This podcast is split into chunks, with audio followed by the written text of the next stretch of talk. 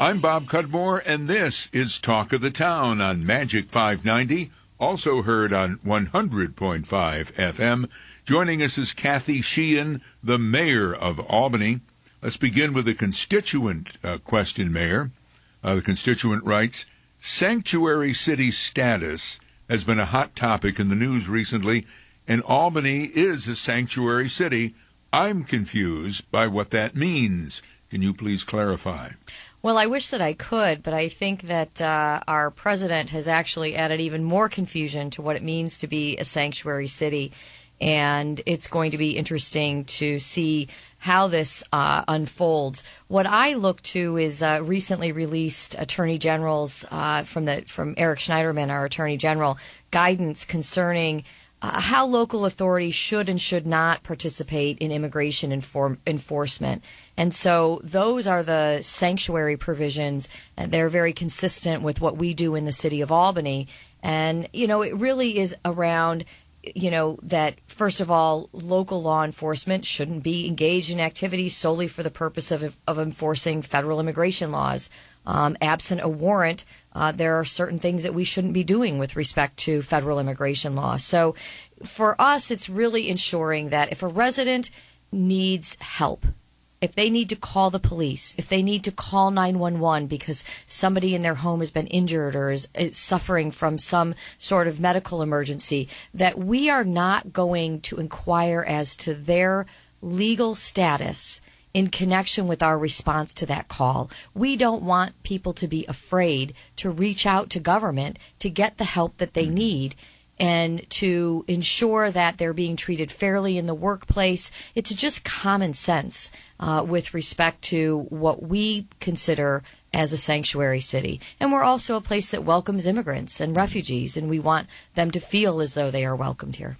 Now, as I'm sure you're aware, the Trump administration has, has indicated that uh, cities that maybe do too much, whatever that would be for um, immigrants who are not documented, could face a cutback in federal aid. I believe a mayor in uh, Massachusetts has decided, well, his city's not going to take part in any of this because they can't afford to lose the money. Is this a concern of yours? Yeah, I think it's unfortunate that mayors are being forced to make that decision. I'm going to listen to the residents of Albany. We've heard a great deal of outpouring and uh, advocacy that we be a sanctuary city. Our Common Council recently passed a resolution uh, with that same indication that we should be following the Attorney General's guidelines. So we'll see how this plays out.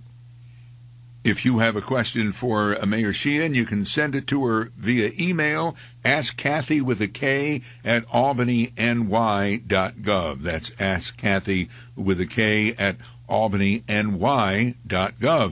Moving on to uh, stories in the news. You testified before a state legislature budget hearing this week about Albany's financial problems. That got a lot of coverage uh, and the city's need to get $12.5 million in state aid to balance the city budget.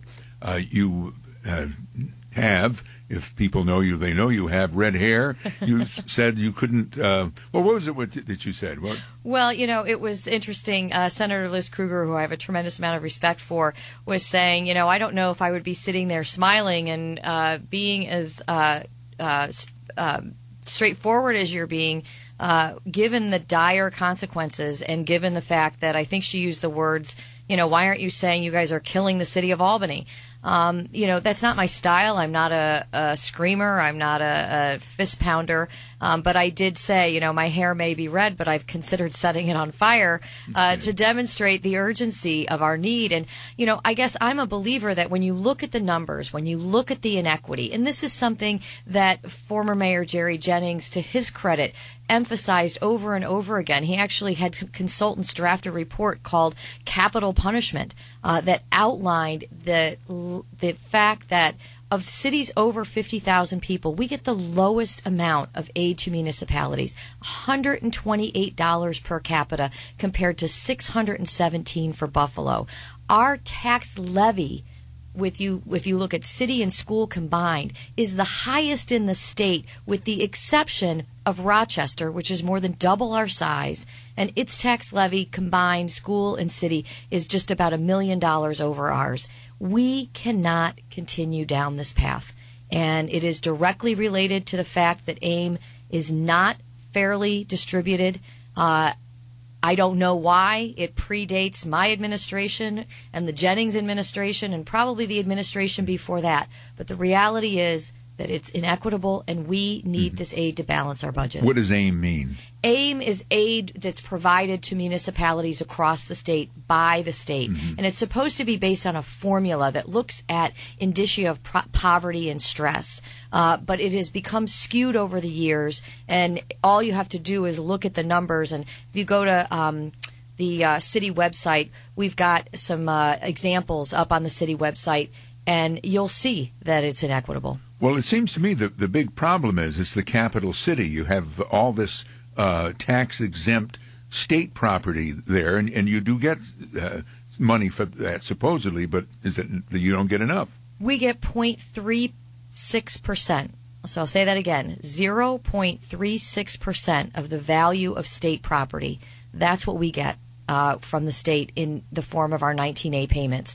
Uh, you know, I've said before, if we got 1% of the value of all of the state property, uh, I, I, wouldn't have to go to Tin Cup Day and, and again deliver such a dire message. And I think the other thing that I was able to talk about is that we have cut millions of dollars. We presented a budget that was 2% lower in 17 as compared to 16. So we're doing the work that we need to do. We are effective, we are efficient, but we're being asked to deliver city services and have a vibrant capital city, and we've got both hands tied behind our back. It's got to stop. Mm. Now, this is an election year for you, and I, I, imagine your political opponents will say, you know, of course, it's hypothetical, uh, that you aren't doing enough to uh, hold in spending. Well, I think that we have demonstrated this. We had the biggest cut in our budget in uh, 15 years. So I think uh, in looking at the solutions and looking at what we have to do in order to deliver a balanced budget, uh, I I stand by my record, and we have done an incredible amount of work, and we're going to continue to do more work. And I think it's you know this issue with respect to the inequity in state aid uh, is one that pre- predates me, mm-hmm. and that I have gone uh, really to the state and opened the city's books in a way that never happened before to the state, worked with the state, and I believe that the governor and the state budget office clearly understand the need. It's just figuring out how are we going to address this need, what's the most equitable way to do it, and that's because of the hard work that we've done to be transparent and to also demonstrate what we're doing to cut costs. You mentioned that this is known as Tin Cup Day because you testified, but so did the mayor of New York City, and I presume other mayors. What is your sense? I mean, is the legislature with you on this, and what about the governor? Well, I I have a sense that there clearly is an understanding um, on the part of both the legislature and the governor that this issue has to be addressed. You know, we're really being asked not for parity. I'm I'm saying bring us to you know, half of where these other municipalities are. And because of our ability to, I think, uh, be effective and be efficient and find ways to be uh, to, to deliver cost savings, that you know we can we can move the ball forward. But we've we've got to address this issue uh, in order for the city to be sustained going forward. There's one more point on this. This was a good water cooler conversation here at the uh, radio station. Uh, you mentioned how your uh, Albany city restaurants, let's, you, you named two, Jack's and uh, Cafe Capriccio, uh, don't pay the property taxes that are paid on Wolf Road, and that hurts you know businesses in your city. Right. I mean, if you dine at a restaurant on Wolf Road, the property tax bill for that establishment is about sixty percent lower than for a commercial property in the city of Albany. Uh, so it, it is impacting our competitiveness. It does impact our businesses. And we have to address this going forward. It's not just looking at how we compare across the state, it's looking at how we compare in the region where people are making decisions about where to live and where to locate their businesses. For the second year in a row, Mayor, your State of the City speech was uh, met by noisy protest uh, Black Lives Matters members this year were calling on you to fire police involved in holding a man who died in police custody back in 2015. And they were joined by blue collar union members who want to contract with the city. Uh, what's your response to their concerns and their method of demonstrating? Well, uh, you know, let's start with the blue collar union. I want nothing more than to give our blue collar union raises. When the budget passed in uh, 2016 in December, they were the first union that we contacted. We sat down with them on December 5th. Uh, we made them an offer. They canceled meetings that had been scheduled subsequent to that and finally sat down with us again on January 17th. Um, at which time we uh, heard their counteroffer and provided them with our response to that. So there is an offer on the table, uh, and I want nothing more than to get a contract settled. And I think it's unfortunate that they chose to not only come and demonstrate, I think it's fine to come and, and demonstrate. They have a First Amendment right to do that, that they want a contract. I'm in complete agreement. I want a contract too. Um, but to then shout through the entire um, state of the city uh, was very disruptive. The year before Black Lives Matters, they came, they demonstrated, and, and then they left. But for our union members to stand with Black Lives Matters and demand that I fire two police officers who were cleared of wrongdoing by an internal investigation, by the district attorney's office, and by a review by the U.S. Department of Justice, to me is really very troubling. They have a right to their jobs. If I were to fire those two police officers, they would sue the city and they would win, and we would have to reinstate them, which would cost hundreds of thousands of dollars in legal fees and in back pay. That's hundreds of thousands of dollars that I can't spend on police training, on the work that we're doing to literally transform our police department. And that's tremendous work that has happened over the last two years. It's money that I can't spend on our summer youth employment program. And so, you know, with all due respect to Black Lives Matters, firing two police officers is simplistic. That's not going to change the way policing is done in our country. The city of Albany has undertaken a complete transformation of its police department. We've provided implicit bias training to all of our officers. We provide uh, mental health training to all of our officers. And we were so troubled by the continuation in the State Police Academy of a warrior mentality that we've started our own police academy because we want to ensure that our officers are trained to really understand and be part of our community. It takes hard work. We've invited Black Lives Matter to the table, for example, to help us design the rules around our body worn cameras. In order to transform and change policing in this country, we've got to be able to work together, not just shout at one another and I'm committed to that work. We are one of 15 police departments in the United States selected by the U.S. Department of Justice because of the work that we've done with 21st century policing. I'm proud of the men and women of this department and its leadership and what we've done. And that is far greater and, and a much greater accomplishment than simply firing two police officers who were cleared of all uh, of any wrongdoing in connection with that stop. Let me ask you about uh, some of the proposals in your State of the City uh, speech. You proposed to look at the idea of building a new courthouse for the city. Existing courthouses have space and parking problems. Uh, Council President Carolyn McLaughlin, who's uh, running for um, mayor this year, uh, says a new courthouse is not what she called a big idea in moving the city forward. Uh, why did you bring this up in the State of the City message? Well, I'd love to have the luxury of uh, talking about big ideas for moving the city forward. We do have a lot of great things that are happening and moving the city forward. The Capital Center is opening in March.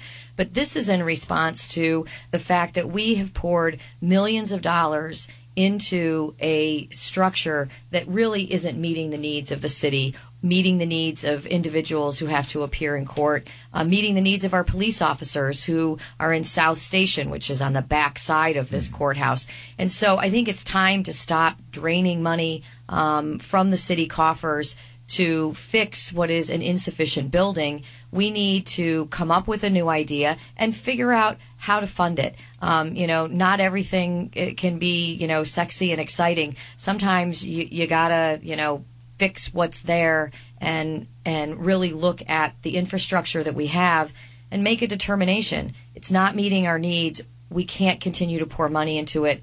It's time for us to figure out how do we uh, address all of these issues holistically and move it forward. We may never have the money to build a new courthouse, uh, but I'm putting together a task force of people who use the building. Um, as well as those who can help with, uh, you know, helping us think about what a new structure might be like, where it might be located, and how we can address the issues so that we're, we we stop the bleeding and and maybe come up with uh, an innovative solution.